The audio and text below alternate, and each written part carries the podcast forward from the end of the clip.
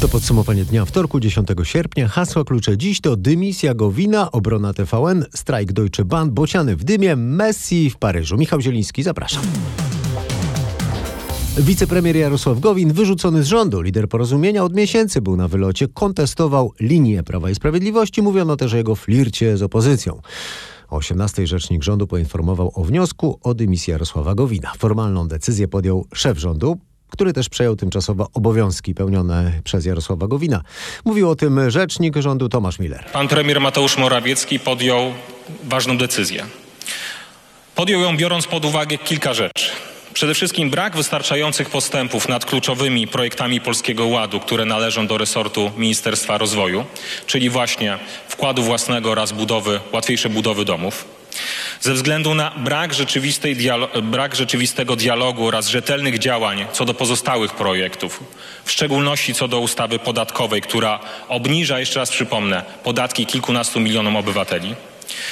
Również widząc, że działania wicepremiera Jarosława Gowina nie spełniają kryteriów konstruktywnej współpracy w rządzie oraz mając na uwadze wątpliwości co do rzeczywistego poparcia posłów porozumienia dla działań wicepremiera Jarosława Gowina.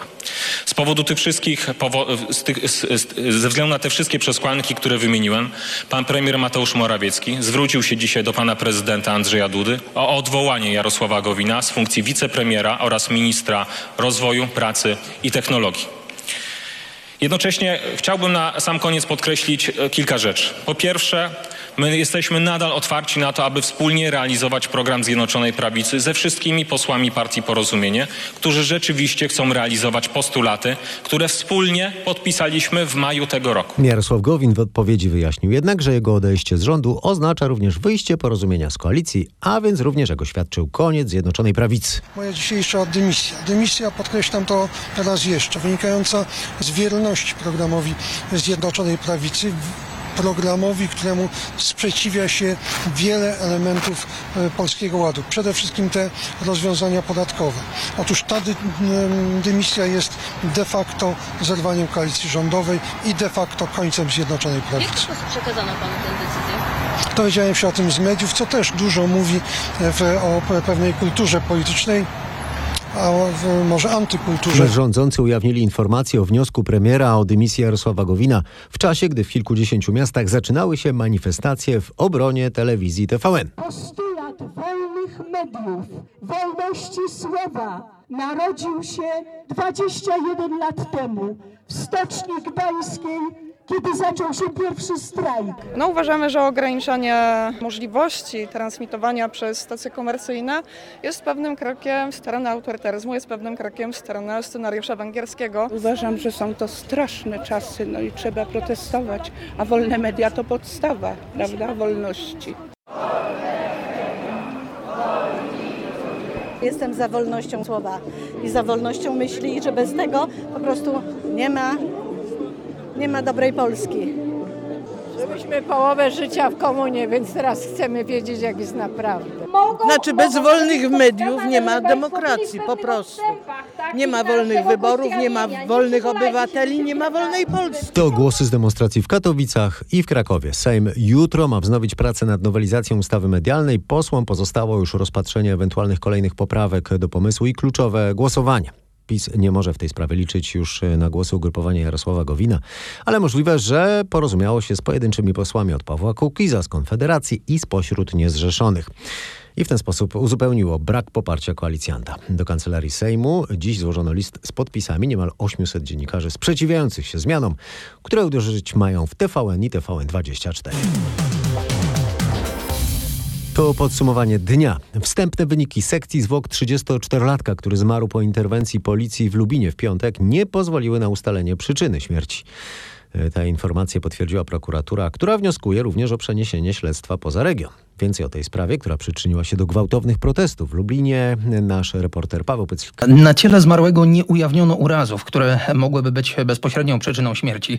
Jak powiedział Arkadiusz Kulik, zastępca prokuratora okręgowego w Legnicy, nie stwierdzono także takich obrażeń, które wskazywałyby na wywieranie ucisku na szyję, czyli na przykład duszenie. W tej sprawie mają zostać przeprowadzone dodatkowe badania, m.in. toksykologiczne. Wyniki mają dać odpowiedź na pytanie o przyczynę śmierci mężczyzny. Pobrane zostały ze zwłok stosowne wycinki do badań i te e, badania zostały przez prokuraturę zlecone. Gromadzony jest materiał dowodowy w sprawie, w szczególności dotyczący osobowych źródeł dowodowych, jak również e, materiał dowodowy w postaci m.in. E, szeregu zapisów z monitoringu, jak i również innych nośników informacji. Prokuratura Okręgowa w Legnicy z uwagi na charakter tej sprawy nie udziela szerszych informacji z uwagi na dobro śledztwa w zakresie samego zdarzenia zdarzenia, jak i e, szczegółowych wyników sekcji zwłok. Prokurator powiedział, że 34-latek miał tarcia i siniaki. Ze wstępnej opinii biegłych wynika, że to efekt przetrzymywania przez policjantów czy e, użycia kajdanek. Pawle, a czego dokładnie dotyczy śledztwo prowadzone w tej sprawie? Prokuratura prowadzi śledztwo w sprawie nieumyślnego spowodowania śmierci i przekroczenia uprawnień przez funkcjonariuszy. Nikomu nie przedstawiono na razie zarzutów. W ramach śledztwa będzie też weryfikowane działanie służb medycznych, które przyjechały na miejsce interwencji. Śledztwo jest prowadzone przez prokuraturę rejonową w Lubinie, ale jest już decyzja o skierowaniu mm, tej sprawy, taki wniosek mm, o skierowanie wniosku, decyzja o skierowanie wniosku o wyłączenie prokuratorów z okręgu legnickiego z tej sprawy. W ramach śledztwa będzie też e, weryfikowane, tak jak mówiłem, działanie służb medycznych. Minionej nocy w Lubinie doszło do kolejnej niebezpiecznej sytuacji. Dziewiętnastolatek e, strzelał z broni pneumatycznej do policjantów. E, jakie są okoliczności tego zdarzenia? Tak, policjanci pojechali na interwencję związaną z zakłócaniem ciszy nocnej na jednym z podwórek. Na miejscu zostali ostrzelani z broni pneumatycznej. Kilka strzałów w ich kierunku oddał 19-letni mężczyzna. Nikt nie został ranny, sprawcę złapano, był pijany. Kiedy wytrzeźwieje, czeka go przesłuchanie. Przypomnę, w Lubinie od kilku dni panuje napięta sytuacja. W niedzielę doszło tam do zamieszek, będących efektem interwencji policji, po której zmarł 34-letni mieszkaniec miasta. Brało w nich udział kilkaset osób. Policjantów obrzecano kamieniami i butelkami Sześciu funkcjonariuszy zostało rannych, zatrzymano ponad 60 osób. Część z nich usłyszała zarzuty, wobec niektórych skierowano wnioski o tymczasowy areszt. To Paweł Pyclik o wydarzeniach po śmierci zatrzymanego przez policję w piątek 34-latka w Lublinie. Wracamy teraz do Sejmu. W czasie posiedzenia Komisji Zdrowia głównym tematem był dziś wzrost wydatków na zdrowie. Plan zakłada, że nakłady sięgną 7% PKB i stanie się to za 6 lat, czyli w 2027 roku. Jest już rządowy projekt ustawy w tej sprawie. Czego dotyczy krytyka tego projektu? O tym Michał Dobrowicz. Ta krytyka jest coraz większa i coraz głośniej jest o niej, zwłaszcza w kontekście przygotowanego przez medyków na wrzesień dużego protestu. To będzie z jednej strony demonstracja w Warszawie, z drugiej przed Sejmem. Według planów najmłodszych lekarzy, lekarzy rezydentów ma powstać znów białe miasteczko, gdzie medycy mogą spędzić wiele dni domagając się między innymi po pierwsze wyższych, po drugie szybszego wzrostu nakładów na zdrowie zdrowie w Polsce. Ich zdaniem to jest niezbędne i to 7% PKB na zdrowie za 6 lat to jest zdecydowanie za wolno i za mało, bo coraz większe będą potrzeby polskich pacjentów. Tym argumentem posługuje się m.in. wiceprezes Naczelnej Rady Lekarskiej dr Artur Drobniak. Polskie społeczeństwo starzeje się szybko i zapowiadane 7% w 2027 roku w zupełności nie zapełni tego, co polski pacjent potrzebuje. A z kolei wiceprzewodnicząca Ogólnopolskiego Związku Zawodowego Lekarzy Grażyna Cebula-Kubat przekonuje, że to wyższe PKB na zdrowie mogłoby się przełożyć też na wyższe pensje dla medyków i dla lekarzy, i dla pielęgniarek, i dla fizjoterapeutów, i dla diagnostów laboratoryjnych, i dla ratowników medycznych. I wraz z nową ustawą o minimalnych wynagrodzeniach, która w życie weszła kilka tygodni temu, podwyżki były dużo mniejsze niż wiele grup zawodowych się spodziewało. Na przykład lekarze specjaliści w tej ustawie mają zagwarantowaną podwyżkę podwyżkę tylko w wysokości 19 zł brutto. To może my poprosimy teraz przedstawicieli rządu, żeby przyszli od godziny 15 do godziny 8 rano zapewniali ciągłość świadczeń zdrowotnych dla pacjentów. Brak personelu, brak chętnych do pracy to są główne obawy, jakie zgłaszają medycy. Jeśli PKB na zdrowie byłoby wyższe, jeśli tych pieniędzy w systemie byłoby więcej, no to na pewno byłoby zdecydowanie łatwiej. Przypomnę, 11 września w Warszawie szykowany jest protest diagnostów laboratoryjnych, fizjoterapeutów, pielęgniarek, lekarzy także z całej Polski. Wtedy też białe miasteczko, a już dzisiaj to bardzo ważne czytanie ustawy właśnie na temat 7% PKB na zdrowie. Dotarliśmy do ściany, gdy zachęcamy naszych nieprzekonanych pacjentów do szczepień przeciw koronawirusowi. Przyznał w rozmowie z RMFFM rzecznik Kolegium Lekarzy Rodzinnych dr Michał Sutkowski. Ostatniej doby w naszym kraju potwierdzono 200 nowych zakażeń i to wzrost o ponad 1 piątą w porównaniu do poprzedniego wtorku i zarazem najwyższy dobowy przyrost od czerwca. To jest wynik przede wszystkim wariantu Delta. To jest wynik także do końca, to powiedzmy, tego właśnie niezaszczepienia się osób, które wyjechały. Czy gdy Państwo, lekarze rodzinni, dzwonią teraz do pacjentów, udaje się zachęcić niektórych? Są takie osoby, które są przekonywane? To są pojedyncze osoby. Nie ma żadnego ruchu w tym zakresie. My dzwonimy, rozmawiamy często z 30, 40, 50 latkami. W tej grupie jest największy problem 30 plus? Jest duży problem. Myślę, że bardzo duży problem. Moim zdaniem tej grupy 30-40 lat nie przekonamy w wielu, wielu procentach i to jest grupa, która też decyduje o szczepieniu osób starszych. Proszę zauważyć, że są ich opiekunami faktycznymi. Oni organizują jej, im medycynę. Przekonanie tych ludzi jest trudne.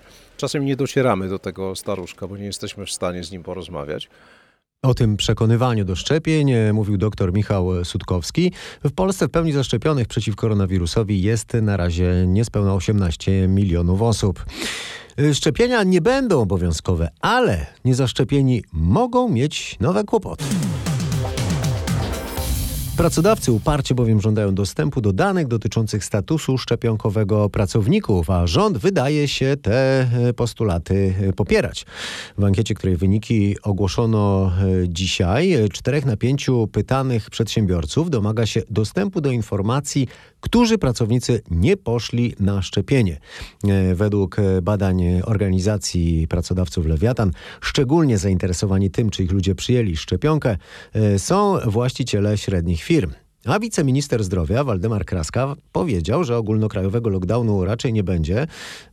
Przyznał również w popołudniowej wypowiedzi, że starania pracodawców o to, by zaszczepienie nie było prywatną sprawą pracownika, mają szansę powodzenia. Jeśli pracodawca uzna, że e, praca pana niezaszczepionego Iksińskiego jest mniej wydajna niż jego kolegi, który jest zaszczepiony, ma do tego narzędzia, w jaki sposób go zmobilizować. E, tak skomentował postulaty pracodawców wiceminister zdrowia Waldemar Kraska. Dyrektorzy szkół mają jeszcze tylko e, jutro, by zamówić środki czystości i sprzęt niezbędny do bezpiecznego rozpoczęcia roku szkolnego. Chodzi m.in. o dozowniki środków dezynfekcyjnych i bezdotykowe termometry. Te ostatnie będą szczególnie potrzebne, bo minister edukacji podkreśla, że najnowsze wytyczne sanitarne zakładają rozszerzone pomiary temperatury uczniów. Grzegorz Kwolek rozmawiał e, z dyrektorami szkół i powie, jak komentują ostatnie pomysły resortu. Mierzenie temperatury wszystkim uczniom mogłoby bardzo utrudnić pracę szkół, ale szczegółowe zalecenia są inne, zwraca uwagę Danuta Kozakiewicz. W wytycznych w tej chwili jest obowiązek mierzenia temperatury dzieciom y, i pracownikom, u których widoczne są objawy chorobowe. Dyrektor Szkoły Podstawowej nr 103 w Warszawie dodaje, że cieszą ją zmiany w przepisach nakładające na rodziców obowiązek zapewnienia maseczki dla dziecka i dające więcej autonomii w sprawie szczegółowych rozwiązań dyrektorom. To my wiemy najlepiej, jak zapewnić bezpieczeństwo, tłumaczy Kozakiewicz. Niezawodne niemieckie koleje tym razem zawodzą pasażerów. Z powodu sporu między zarządem i związkowcami wieczorem rozpoczął się strajk na niemieckich kolejach. E, stanęły najpierw e, pociągi towarowe, to 19 we wtorek, a pasażerskie stanąć mają o drugiej w nocy e, z wtorku na środę. I ten strajk ma potrwać do piątku. Dokładnie dwie doby pociągi mają wrócić na trasę w piątek o drugiej w nocy, pociągi pasażerskie. Szef Związków Zawodowych Kolejarzy Klaus Weselski informuje, że w referendum strajkowym za było aż 95% pracowników. Związek domaga się podwyżek i jednorazowej wypłaty covidowej w wysokości 600 euro, czyli świadczeń podobnych do tych, które dostali już pracownicy innych branż w Niemczech. Władze Deutsche Bahn nie palą się do tego, by wypłacać e, pracownikom dodatkowe pieniądze. Wskazują na straty z czasu lockdownów, a także na zniszczenia po niedawnej powodzi, które e, nawiedziły zachodnią część Niemiec. Koszty odbudowy infrastruktury kolejowej szacuje się na miliard 300 milionów euro.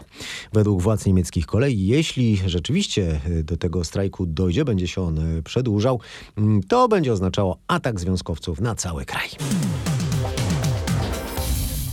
Pozostajemy za granicą. Polscy strażacy i policyjni piloci trzeci dzień pomagają w gaszeniu pożarów y, na południowym zachodzie Turcji.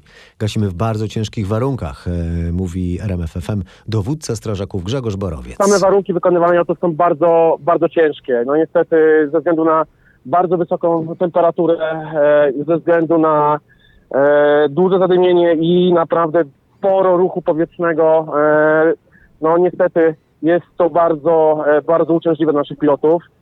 E, chłopaki zmieniają się mniej więcej, mają to takie e, dwugodzinne zmiany. Sytuacja w regionie, gdzie działają Polacy, powoli się stabilizuje, ale dopiero zmiana pogody może przynieść trwałe jej uspokojenie, tłumaczy dowódca straży Grzegorz Borowiec. A pożary szaleją również w sąsiedniej Grecji. Dym dezorientuje tam bociany. Ptaki są już w drodze do ciepłych krajów. Część europejskich boczków leci do Afryki przez Gibraltar, ale środkowoeuropejskie, w tym polskie, wolą trasę wschodnią. Setki tysięcy ptaków tamtędy właśnie leci na południe, większość nad zachodnią Turcją, by uniknąć przeprawy przez morze, ale część zbiera się w Grecji, na przylądku Sounion, niedaleko Aten, skąd przy korzystnych wiatrach e, ruszają przez Morze Śródziemne do Afryki. A w tym roku przeszkodą stał się dym e, z wielkich pożarów w rejonie greckiej stolicy. Ptaki są przez to zdezorientowane, wpadają na linię wysokiego napięcia i giną. Maria Ganotti, szefowa greckiego Stowarzyszenia Opieki nad Dzikimi Zwierzętami e, Anima, mówi o kłopotach bocianów. Φτάνουν στις ακτές εκεί προς το Σούνιο, εκεί σταματάνε λίγο και περιμένουν ένα ευνοϊκό αέρα βορειά για να φύγουν για Αφρική. Co roku zbierają się na Sounion, gdzie czekają na sprzyjające wiatry z północy, by móc ruszyć przez Morze Egejskie do Afryki. Niestety trafiły na pożary. Od trzech dni trafiają w przypadkowe miejsca, miejsca, w których nigdy nie bywały. Ponieważ są zdezorientowane, wpadają na słupy albo na kable wysokiego napięcia, razi je prąd i giną. Nigdy nie było czegoś takiego, żebyśmy mieli tyle martwych bocianów w rejonie Aten. Mówi prezes organizacji Anima Maria Ganotti i dodaje, że ludzie zbierają martwe ptaki z trawników swoich domów. W ciągu ostatnich kilku dni ogień strawił kilkadziesiąt kilometrów lasów na przedmieściach Aten. Trzeba było przeprowadzić masowe ewakuacje mieszkańców. To podsumowanie dnia wtorku 10 sierpnia. Teraz o sportowym wydarzeniu dnia.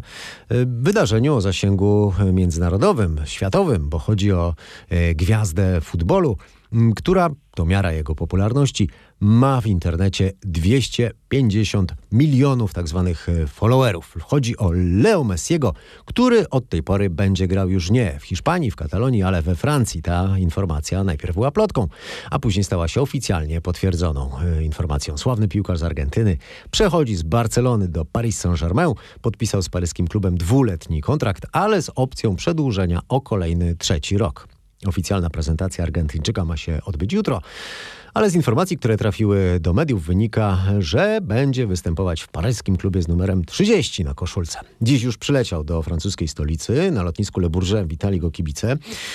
Messi za jeden sezon gry w PSG ma zarobić około 35 milionów euro po opodatkowaniu na rękę. No i to jest goła pensja. Do tego mają jeszcze dojść premie za zdobyte bramki czy trofea przeliczeniu na godziny, e, mówię nie na godziny meczu, ale na wszystkie godziny doby, wychodzi tej podstawowej pensji ponad 8 tysięcy euro netto. Nieco mniej niż ta godzinowa stawka, czek na 30 tysięcy złotych, odebrał od prezydenta Szczecina Patryk Dobek, który na Igrzyskach w Tokio zdobył brązowy medal w biegu na 800 metrów. W rozmowie z naszą reporterką Anetą Łuczkowską zapowiedział, że te pieniądze przeznaczy na przygotowanie do kolejnych startów. Panie Patryku, jak po powrocie do domu? Generalnie fajnie jest już po prostu wrócić tutaj na polską ziemię, tutaj do Szczecina i no, czuję się tą ulgę i że to, te emocje już powoli opadły, ten cały również stres taki sportowy. No cieszę się, że po prostu, że ten medal zdobyłem i, i to jest taki jakby początek, początek tej wydaje mi się kariery. No cieszę się niezmiernie. Ile osób Pana rozpoznało już na ulicy? Na pewno to osiągnięcie z, z, zmieniło moje, moje życie. No jest kilka osób, którzy gdzieś już mnie wyhaczają właśnie na, na ulicach i nawet po prostu jak, jak po przylocie do Warszawy, yy, jadąc tutaj yy, do Szczecina, w trakcie właśnie podróży miałem po prostu jakby odpoczynek w podróży yy, na jednej z stacji i już tam po prostu ludzie, ludzie mi gratulowali, także wszyscy po prostu kibicowali tutaj w Polsce. Fajne uczucie? No na pewno, na pewno. Mm, fajne uczucie, te emocje. Yy, fajnie, że to tak po prostu kibice odbierają i, i trzymają za nas kciuki. Medal bardzo okazały, taki gruby. Gruby i dość ciężki pod yy, względem właśnie takim fizycznym, no ale też wyjątkowy, bo jednak zapisuje się do, do polskich olimpijczyków, do polskich medalistów Igrzysk Olimpijskich i to jest też wspaniała historia. Z Patrykiem Dobkiem, który zdobył brązowy medal w biegu na 800 metrów na Igrzyskach Olimpijskich w Tokio, rozmawiała nasza reporterka Aneta Łuczkowska. A na koniec o innej dyscyplinie sportowej, również biegowej, ale z pewnym ważnym dodatkiem. Chodzi o noszenie żon. Ta dyscyplina wymaga niezwykłej dyscypliny, bo uczestnicy muszą przez cały czas trwania zawodów wykazywać zadowolenie i to mimo ogromnego wysiłku. W przeciwnym razie mogą być zdyskwalifikowani. Ponoć takie zawody, noszenie żon na wyścigi, zrodziły się w głowach wikingów, ale oni byli znani raczej z uprowadzania żon cudzych. Dyscyplina odrodziła się ponad 100 lat temu, pod koniec XIX wieku w Finlandii, a dzisiaj przepisy znów dopuszczają udział w wyścigach e, par niezwiązanych koniecznie więzami małżeńskimi trzeba pokonać w ramach tych zawodów dystans 250 metrów, mm, a po drodze na uczestników czekają e, rozmaite przeszkody, w tym rów z wodą.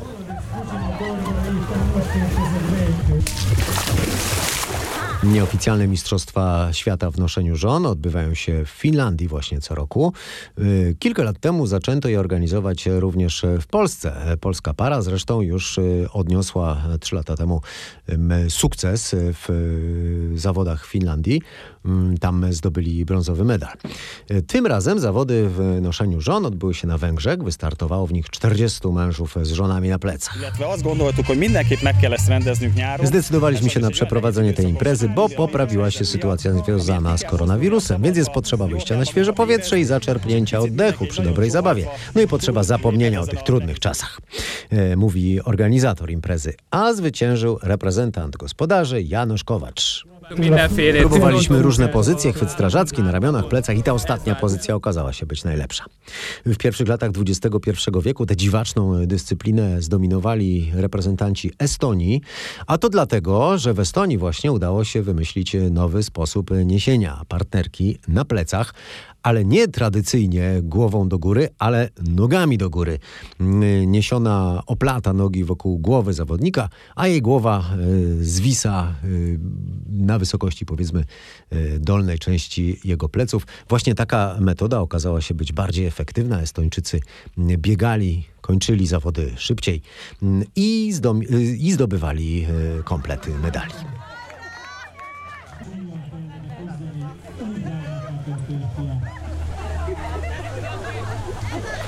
A jeszcze jedno.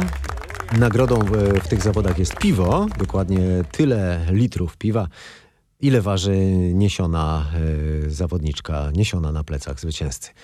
Oczywiście zbyt szczupłe y, kobiety są wykluczone z udziału w tych zawodach. Minimalna waga niesionej to 49 kg. I to już wszystko w dzisiejszym podsumowaniu dnia. Y, Michał Zieliński, bardzo dziękuję za uwagę. Y, polecam się jutro, a na razie kłaniam się do usłyszenia.